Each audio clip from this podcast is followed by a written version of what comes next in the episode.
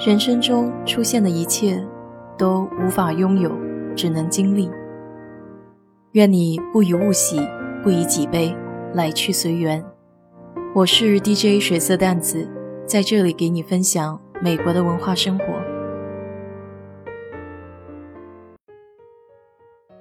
上个礼拜连续三天五点钟起床开会，因为参加会议的有马来西亚、有欧洲，还有美国的同事。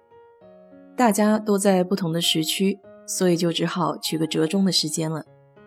每次开大会都会准备一个小时的破冰时间，让大家做做小游戏，放松一下情绪，对彼此有个粗略的了解。去年同一个会，会议主负责人提议让我准备的破冰主题是美国超级英雄。我提前在亚马逊上找到了一套二十四张的英雄卡片。游戏的规则是每个人抽一张英雄卡，不让别人知道是什么。轮到自己的时候，就结合自己与这个人物的共性来介绍人物的性格特征。如果没有共性的话，就只能编故事了，让大家来猜一猜这个人物是谁。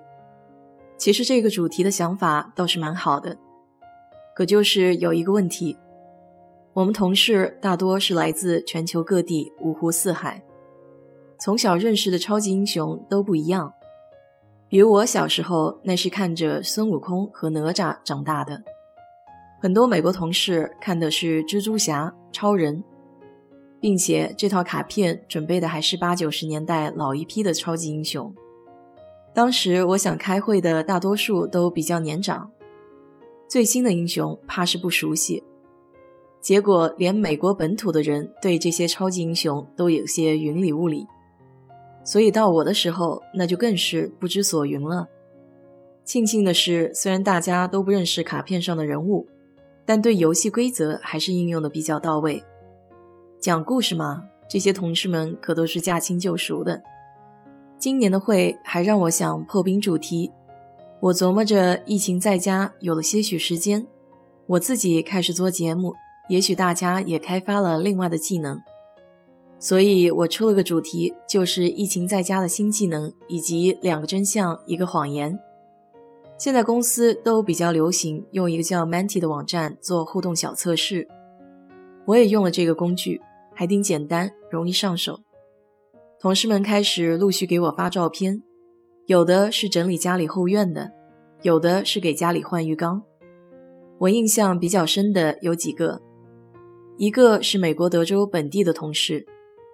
他自己住在休斯顿西面的 Katy，买的是那种农场式的房子，有大片的土地可以开发。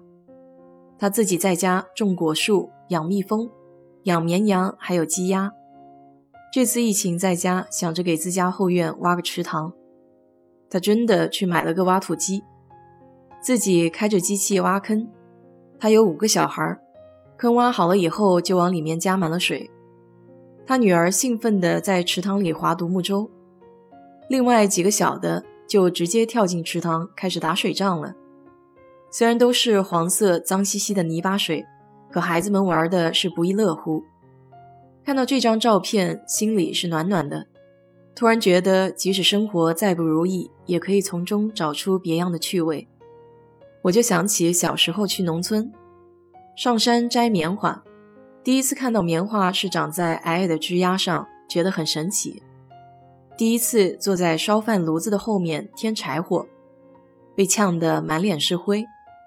第一次在鱼塘里甩了一竿子，就歪打正着地钓上来一条鱼，鱼钩刺穿了鱼的眼睛，当时心里很难受。看到这张同事的照片，就一下子勾起我很多的回忆。还有一张是欧洲同事的。他去外婆家，欧式的老房子里面有那种带烟囱、砖砌的烤房。照片上是六个长方形大大的烤盘，里面装满了刷满大蒜酱汁的面包团和馅料足足的披萨。他说，每年回外婆家都可以吃到这种传统的美食，和现代烤箱做出来的就是不一样，更加入味儿，更有特制的烟熏味道。还有一个在荷兰的同事。展示了这次疫情期间，光靠他自己和儿子就在自家后院建了非常漂亮的遮阳亭，还是和原来的房子格调一致的。我自己家后院当年找人来盖遮阳亭，花了一万六。不过重要的不是钱，而是和自己家人亲手装扮自己的家，那个过程很值得回忆。不仅仅是照片的故事分享，通过两个真相一个谎言的游戏，也了解到很多同事之间平时不知道的事情。比如，一个同事分享他小时候和父母去法国海边度假，他看到远处有个有意思的东西，没有听到爸妈给他说只能在附近玩，于是就自己一个人到处瞎晃悠。结果爸妈回头找不到他，找了很久还是没找到，就报警了。法国方面出动了救生艇、直升机去找他这个七岁的小孩儿这段经历也深深地印在他的脑海里。还有一个同事分享他的大儿子是一个国际名模，我还上网特地去查了，真的是相当的帅气。另外一个同事分享他在印度任职的时候，出差在机场和一个自己都不认识的明星合影，结果拿照片给印度同事看的时候。才知道那个人就是红遍好莱坞印度电影《贫民窟百万富翁》的男主角。还有一个有意思的是，一个女同事分享她小时候和猫打架的故事。半夜里黑不溜秋，一只猫闯进了她的房间。最开始她也不知道是什么动物，于是就追着打，结果两败俱伤，进了医院。结尾她还特地加上了一句：“猫比她伤得严重。”总之，很多这种啼笑皆非的事情在破冰的环节分享出来，多数的时候大家都是开心大笑，甚至会有共鸣，一下子就觉得彼此的距离近了很多。尤其是像今年都是在线开会，这种笑声更容易感染人。所以来美国之后，我最大的改变就是不再像以前觉得和外国人隔着那么远的距离，而是渐渐感受彼此的相似处。更多的人给你带来了不一样的生活感悟，从他们的身上可以深深感受到对生活和家人的热爱，很真实，很温暖。好了，今天就给你聊到这里。如果你对这期节目感兴趣的话，欢迎在我的评论区留言，谢谢。